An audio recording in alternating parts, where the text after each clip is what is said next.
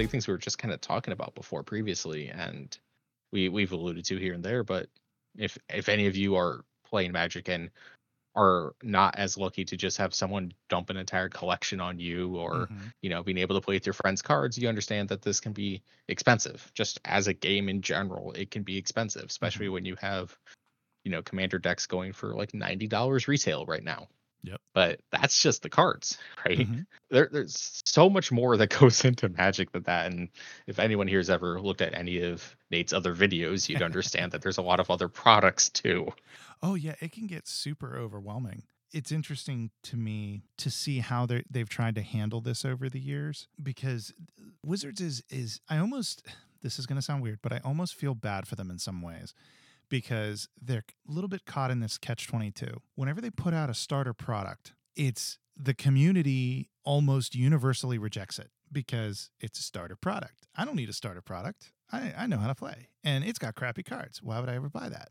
So so they're they're not they're almost not incentivized to to to make products for beginners. Like they do, they have the starter decks and I and I think that that's a good thing that they were doing. I think though they should go back to the old way was it used to be you could walk into an LGS and say, "Hey, I'm interested in Magic. I don't have any cards. Where do I begin?" And if you had a good local game store that was connected to Wizards and and they had good folks there, they would pull out a starter deck of of your favorite color. They they had a couple options and they'd hand it to you and say, "Here you go, free of charge. Go play." And they discontinued that about I don't know, about 5 years ago. And I really wish they hadn't because I think that was a great way to get beginners in because it was free. First one's free, baby. You know? i never even heard of that program Oh yeah, that program was was for years. It was for a long time. In fact, you can find some old professor videos where he talks about it and how he praises it and says it's great, and then Wizards nuked it. And it, you know, and I think part of the reason they nuked it is because it didn't happen very often. Like people didn't come in very often to do it. But I still think, like, I think they should have kept with it because now you have, you know, Lord of the Rings fans coming in going, okay, well, I'll buy a starter deck if that you could find any available because there's cards in them that you know people want to get. So collectors have been buying them up. Or their alternative to buy a, a full deck is a 90 plus dollar commander deck or a 60 plus dollar commander deck. I think is a mistake. I think they should go back to those free deck the free deck program program. it doesn't even have to be that fully or necessarily. I mean, it's interesting with the arena half of the equation where you do get to at least keep the decks you did the tutorial with, and I think they usually give you another one for free, right? Mhm. And that that doesn't cost them anything. Yeah. Like and that, that's the part where at least on the digital side, I think they need to be doing more of Mhm. is give you that that little bit of a drip to say, hey, here's something come back, right? And I know they usually do you know, the login bonuses and like that was a thing they were they've been doing on there too. Mhm. I don't log in enough to get them. The the point is at least that's a thing, Yeah. right? I mean, Moto doesn't have that at all. Yeah. Moto is dump your money into digital currency and buy cards from online retailers that aren't them, and then go Mhm. play your deck. yeah. Yeah. but I think there's another problem here while we're talking about these is the fact that if you want to start playing, there's so many different ways to start that there's not a very consistent, hey, this is how you should go about it as a new player, Yeah. right? And the just finding the the Magic the Gathering online moto to play that hmm was not easy. Yeah. I think if Wizards if you asked Wizards what what they want what they want a new player, brand new person, doesn't know anything about Magic but is interested in getting started, how should they get into Magic? They're going to have two answers. The the first answer is going to be Arena. Just go to Arena. Just download Arena, go through the Sparky, you know, um, main thing. That's the way you should do it. And the other and the other answer will be starter decks, like the ones they did for Lord of the Rings, the ones they had before that right.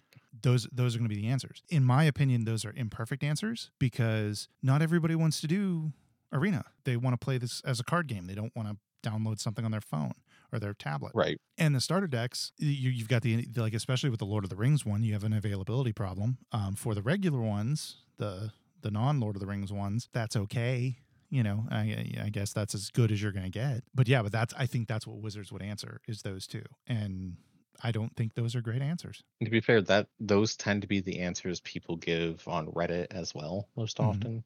Mhm. And the arena's really good at helping you remember how to play the game. Yeah. But the the downside there is it does too much for you, especially if you're a newbie and you need to learn why it does what it does. Yeah. Because the the automation of not having to actually read your opponent's cards if you don't care to, not having to think about what's going on, right?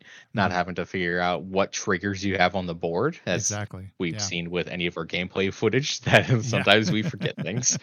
But no, it, it's I, think that's where Arena lacks, right? But it Mhm. was it was good for me when I came back into the game because I just got to sit there, go through the tutorial, and go, yeah, that that's how this works. It's you know this is the phase order, this Mhm. is that, and you start remembering things. It's not good at getting you a taste of the weird and the realistic magic Yeah. that's where I think moving on to like the the other bit with the starter decks, you you need a mentor. you need Yeah. at least one person, if not a couple, to help you learn how to play and like not just curb stomp you or noob stomp you or whatever Mhm. it is into oblivion and not make you want to play the game again. Yeah. Help you learn it a bit and then let you let you learn. Yeah. really, you just play the magic. Like I remember teaching someone and we did the, you know, hands out where you can like look at their hand and say, Hey, okay, this is what the board state looks like. You have this, this like what are you thinking? What's Mhm. a good option? Like, do I have blockers? Uh, Can you get an attack through? Right? Like those kinds of conversations say, do you need a defender? Right? Uh-huh. Very basic magic. Yeah. There there isn't a perfect solution. I think. Eh, Like I well, I think actually the perfect solution is a friend who's been playing Magic for a really long time has a massive collection, hands you a hand you a box of bulk and says, "Here, these are yours. Let's, you know, here's a deck that I made. Let's let's play some games." And you know, like I think that's a perfect solution, but not everybody has that, obviously. Um, Right. There isn't a perfect solution to scale. I guess is is what I should say. but I, I think the the fact when we were talking about too with like the cost of these decks and like even the the game nights thing that they put out twice now the the bundle where it's the five different de- little decks Uh huh. that are supposed to be balanced and they're, they aren't um those that that's a that's a great way to do like a a non super competitive Yeah. version with people who are semi familiar but you can teach people with it. Mhm. and then it's the same thing like i think the next step up from that i would say is like the jumpstart packs that they've been putting out. Hmm those are great to do you know grab two and you just make a deck and you you don't have any super understanding of like how to like like ultimately play that deck in a meta. And it's like okay no like i got dinosaurs and vampires. Okay we're gonna do this right? Uh-huh. Well, that's the thing. Like, I, I think I think Jumpstart is actually a fantastic way. That that is probably to me the closest to a perfect solution as Magic can get. You've got barrier. You've got two different types of barriers to entry. You've got the cost, which is what we've been mostly talking about, but there's another barrier, and this is like another example of a cheap way to get into Magic or to get started in Magic is Draft. Draft is a fantastic way to get into Magic. The problem with Draft is you ha- you have to know how to play the game and then you've got a whole other layer of deck building which is a whole other thing that you need to be somewhat aware of to even remotely do well in draft. So that's the other barrier to entry. The other barrier to entry is the complication of the game.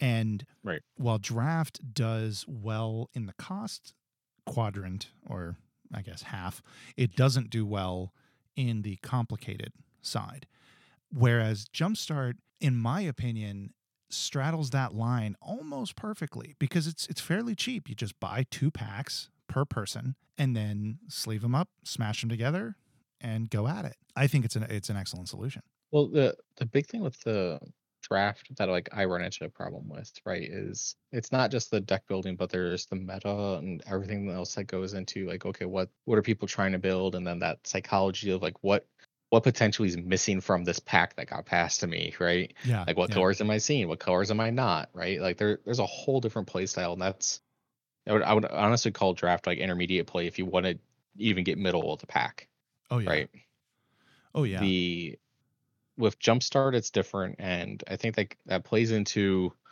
your whole cubomagic thing too Mm-hmm. right where a- as long as you know what cards came in what pack you can build these little cube packs and Mhm. host your own mini draft night where you guys randomly pick two packs out of the lot and then anyone can just play and the, the great thing there is like it's not going to be balanced but it's more balanced than someone buying a starter deck and going against someone's green tron deck from modern Mm-hmm.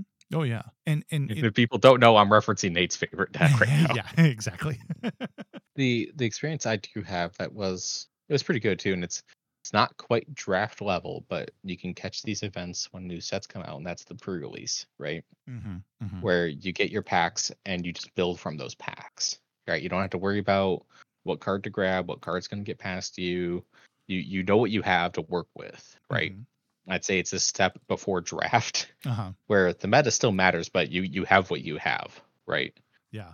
Um, because I I did the the pre-release for Avison Uh huh. back when. Um, that's the only one I ever went to, but like I, it, it still went decently well, right? Because it's the same draft chaff, like whatever. Mhm. I ended up building a Simic deck that relied on a flyer because almost no one had any flying, right? hmm And that's kind of like you know getting into the strategies too, right? Like what's trash normally, Yeah. and what's what's actually good when you're playing in a, a very restricted format. The other thing that goes in that, you, you've you've mentioned it before, getting into all these other costs of things, and you know new players coming in. How long was it before you sleeved your deck? It's it's actually funny you mention this. I sleeved pretty early because I'm a big fan of protection. I yeah, I, I I did sleeve my decks fairly early in in the run of it because I've always been a collector first. But it's funny you mentioned that because I was just and I was talking to you on on the chat uh this past week about my dash deck. I have a I have a deck that's Mhm. built all around the mechanic of dash. And I haven't touched it since after I built it just after Dragons of Tarkir. Like I built it back then and I've barely touched it since. I've maybe added a couple cards to it. And I was tweaking it. I was, you know, upgrading it and I realized that I didn't double sleeve it. So I built it at a time when I hadn't started double sleeving my cards yet. So I realized like, oh, that's interesting. So like it, it was kind of like a little bit of a time capsule in my collection of like when I started double sleeving, which was sometime after Dragons of Tarkir. So I just thought that was Funny, probably gonna upset people here, but I don't double sleeve and I don't believe in it. So Oh my goodness. I, my stuff doesn't go in the elements. You know, like I I'm I'm a lot more paranoid about like where my cards are, Mhm. right? So like I mostly sleeve because it's easier to shuffle, be Yeah. honest. Mhm. Um, and that also if it's a double face card, I don't have to worry about getting the proxy in there and all that other stuff, right? But like I'm not the kind of person who plays with an open can of Mountain Dew on the table, Ah, yeah. right? And like my hands are washed and cleaned in the first place, and I'm not putting my cards in the sink. Yeah. Like yeah. you know, like they're they go in deck boxes. Um and like, you know, I have my playmat here, right? Which is a whole nother thing too. Like, you know, how long was it before you started using a playmat? It's like I used sleeves before I used a playmat. Oh yeah, yeah, I, yeah. I use sleeves before I use a playmat. I double sleeve before I used a playmat, and then eventually, really the the reason I got a playmat, I probably got a playmat earlier than I would have otherwise, uh, because where where I usually would play was at my buddy Eric's house, and we would always play out on his porch, on his um, and he had, he has one of those um, metal tables with the like the small grating on it. Hmm and and after a while i just kind of got sick of my cards being you know like i'd come home and i'd find little metal flakes on the back of my sleeves and i was like all right i'm tired of this shit. You know? So i started i went out and i bought a um, i was actually at an Well- event and i bought a playmat and then i just started using that and then and then now i have a drawer full of them over here. Yeah, because like even then, like for my case, and I have, I think I was counting before the show, and not counting the one Pokemon playmat I have. I have nine of these. oh jeez But like in this case, so like even the one I'm here touching, like I I had this custom printed because I like the artwork on it, right? And then Mhm. like a lot of the other ones are like artworks I liked or like not traditional style playmats. I have one of the Damnation artwork. I have one from the Inquisition of Kozilek, Mhm. uh, alternate art that came with the Strixhaven. uh-huh Like those those things, like they look awesome. That like the jeweled one I was using the other day. But the the thing is like, and th- this is one of those things I would sleeves and playmats are things if you're going to be any serious about it at all, you want to get. And playmats have two major benefits to them. The first being that your cards aren't going on whatever's on the table, right? And unfortunately, when you roll your playmat, it's going to get on it, so you got to make sure that it's cleaned and whatever beforehand, right? Mm-hmm. I see that Emrakul playmat you tossed down there. oh yeah and that's uh, and that right there is mark Tedin's uh signature. This was actually my first playmat. I bought this at a uh, grand prix Um, for the for the listeners, I, I have an Emrakul Aeon's Torn playmat signed by Mark Tedin. It's it's it's my weirdest playmat too because it's the only one that has it, it isn't the aspect ratio on it wasn't perfect for a playmat. Mm. So like the the the left or yeah the or the right section of it has this weird black border thing, which is kind of odd, but anyway. which is great for your deck and your graveyard. yeah, it is. It is. but yeah, no. So like that's something to keep in mind, and in general, you're want to take a look at the cleanliness of wherever you're playing Magic because. Mm hopefully the people at the game stores and whatever don't do too much on the table, but you know, quick wipe down, clean your table. You know, mm-hmm. don't have Cheetos or Doritos out, and don't let you know people spill their drinks near you. That's mm-hmm. kind of just you know common courtesy. If you're going to have an open top drink, put it to the side. Yep. But the other thing to keep in mind though is it gives you a nice defined space, right? That that's huge when you're playing games on tables with people, right? Oh, you yeah. don't want them going and like you're you're you know, enchantment up in your top left corner ends up in someone else's deck because you were too close to them. Yeah, exactly. Well, that's the thing. Like like all of these things, a lot of gamers would consider necessary to the game, but in reality, they aren't. Like, no. for example, like we talk we talk about sleeves. Like in my opinion, single single sleeve is the minimum. Like a single sleeve, no playmat, no double sleeve no deck box really. Like I often talk about, especially if you're playing in a 60 card format, just Dragon Shield, just just a Dragon Shield box can hold a single sleeve deck. Um, if you're doing Commander, then buy one of those cheap Gamegenic ones for three bucks, and that's really all I would consider necessary. Yeah, you got that on your table there. Um, that's what I would consider necessary. you know.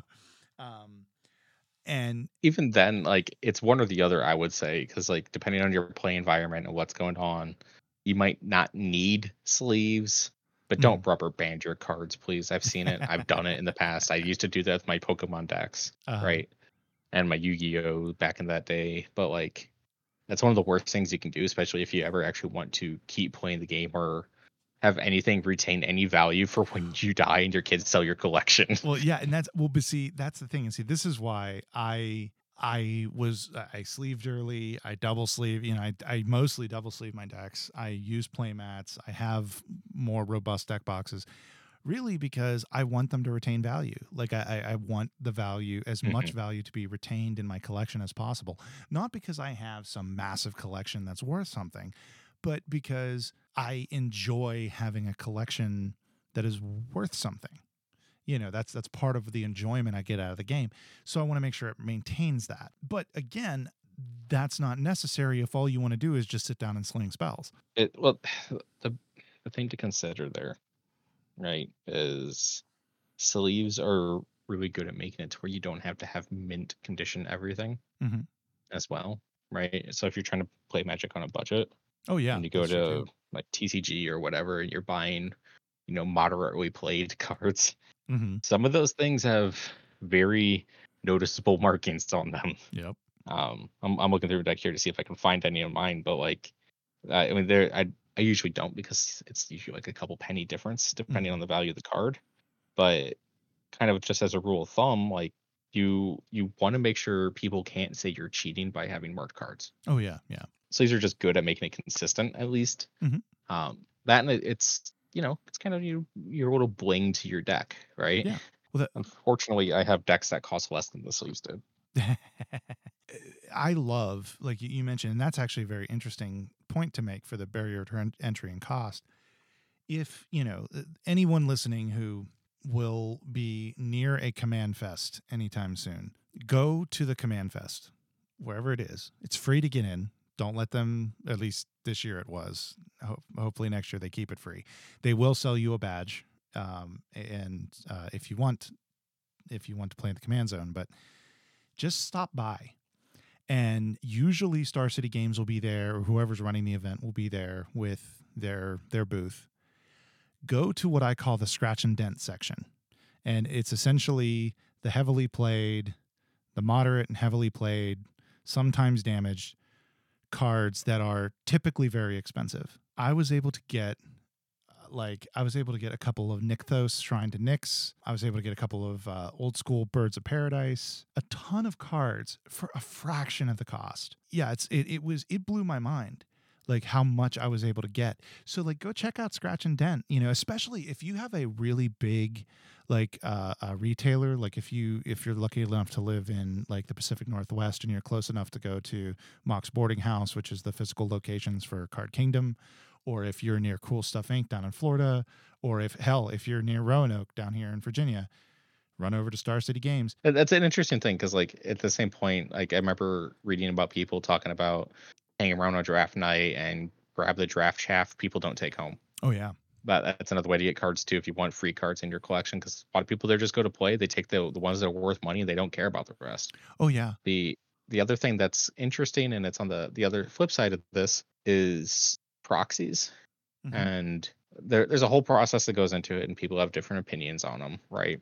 Um, but i i just made my own proxy deck for just a for fun mm-hmm. right? It's not good um, it's not competitive at all. I don't have to worry about going to tournaments because I'm not doing that, right? As long as the people you're playing with are okay with the the deck, the quality. In my case, I proxied everything, so it's gonna be consistent thickness regardless when it's sleeved, mm-hmm. and the, the quality for the place I went through has been pretty good anyways.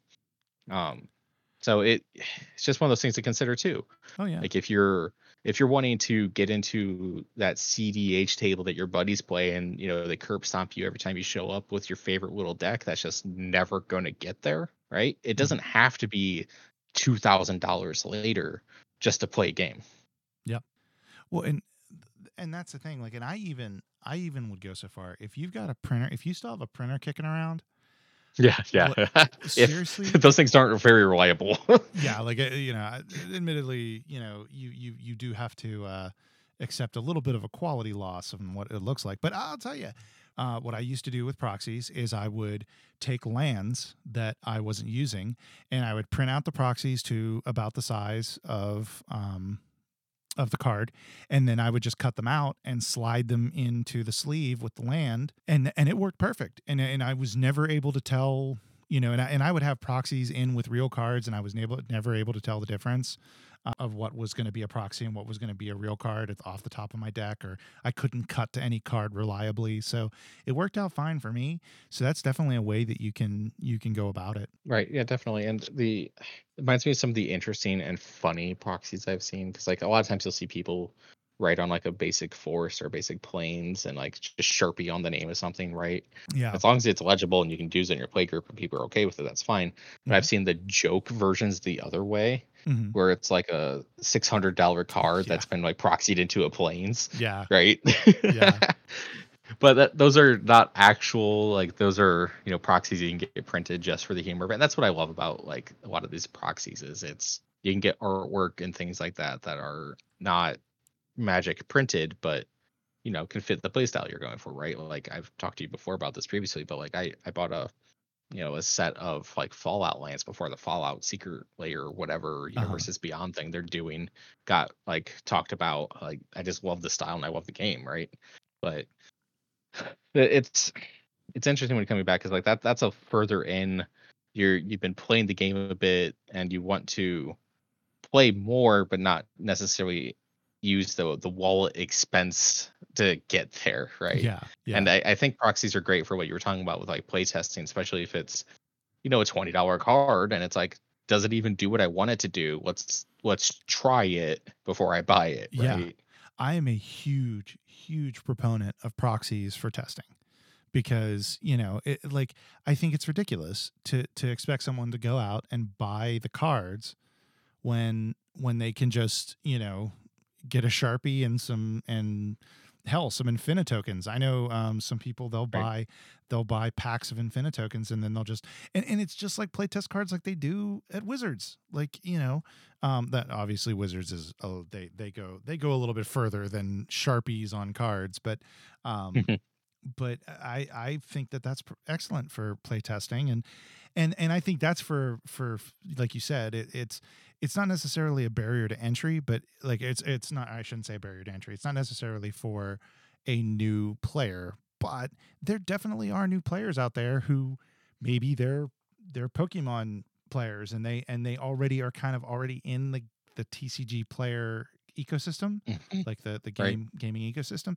So for them, that's not much. That's not a big leap to go there and do that. Whereas with um you know, with magic and such, you know, these are all great options, I think. I think circling back, really what it comes down to when you're talking about playing magic is, you know, you want to have the buddy to play. You can you can find an LGS. People typically will want to teach you. Uh, just find that person who's a bit more patient and willing to explain things, right? Mhm. And the the bare minimums for when you're playing, and it's not things you need day one, right? Like you can get those jumpstart packs, you can get the starter decks, and ask a buddy to explain the game to you. Starter deck, the dual decks are great for teaching somebody because you're semi close on power level. Uh-huh. Yep. And that that's like always a big problem when you want to just play against a buddy and he hands you a deck that you don't know how to run and he's going to stomp you so hard Yeah. because his deck is tuned. And if you're Mhm. not running it right, you're not going to win. It's just the way Yeah. it is, right? Um, but beyond that, like we we talk about, you know, sleeve cost and playmat cost and you know dice and dice are things like if you play D and D, you'll have a D twenty set. You can use those. Get a thing of D sixes if you need them. Just keep in mind if you're if you're trying to save money, don't play massive tokens or counter decks to start with mm-hmm. because you're going to need dice, you're going to need tokens, you're going to need all this supplementary stuff to go with it. Because one thing you don't want to do is show up to play and not have the tokens to accurately show what you're doing with your deck. Yeah, yeah. But at the same time, and see, this is something that I do. I always make sure I have extra, so that way when I'm playing a new player and they go, "Oh, geez, I don't have any dice," I can just say, "Oh, here, use mine." You know, Well, um, that's that's just that's just a t- tip for us us uh, veteran players out there. the other thing too is if you're if you're playing a deck that does things to your opponent and does tokens there, make sure you have copies of those. yeah, yeah, or at the very like- least, infinite tokens to to Right, right, write it out. You know, right. And, I mean, tho- those are great for a lot of the stuff, and like especially where I I'm not going to go dig through my token pile to look up one elemental that's a Mhm. specific elemental because they're not all the same, right? Uh-huh. Yeah, yeah, it gives you options, right? Like, you know, the last game we, we were playing, I was using the little notation things and just moving them from token to token to say, hey, this is my incubator. Now this is my Phyrexian, Yep. right? Yep. And you don't have to worry about the die rolling or reading the die or saying, okay, well, this die means how many I have, and this die is how many plus one plus ones it has. yeah, yeah. Exactly, exactly. We had we, we touched on a few other things here that we really do want to get into. Um, Mhm. but that, that's going to be a whole another episode of this barrier Oh, yeah. entry where we can talk about LGSs and a lot more of the, the politics that go into this. Um, and then again, like maybe a bit more discussion on gear. And again, check out the videos Nate's done. There's a lot of non-magic products that can be used for magic, other than sleeves. To be Yeah. fair, um, I would Yeah. I would stick to the sleeves. Yeah, Uh, And just as a rule of thumb, I've learned the hard way: make sure you buy the right size. The Japanese sleeves are too small. yeah. oh yeah, I've I almost made that mistake myself. I have I have where it's you grab the box because it's uh, like the right color and everything, and then it's like, Uh-huh. wait a minute. you're like you pull it out, you're like, wait, this doesn't quite. right, not a problem you think you would have, but you know sometimes, uh, you know the the cards have a specific size, uh, and don't just go based off a brand like I did, right? Yeah. Just because it's Dragon Shield or whatever, uh, doesn't mean it's correct. Read the box first. exactly, exactly. And that about does it for today's discussion on Beyond the Deck Box, where we talk about all things Magic the Gathering. You can find us each week on the YouTube channel FDSMTG, or you can find us anywhere you get your podcasts. Just look for Beyond the Deck Box. You can find DM Dingo on Twitch, or you can find him on the FDS MTG Discord, link in the description. You can find me, FDS MTG, on YouTube, or at FDS underscore MTG on threads, or on Mastodon, kind.social. Thank you so much for tuning in, and you all have a wonderful day.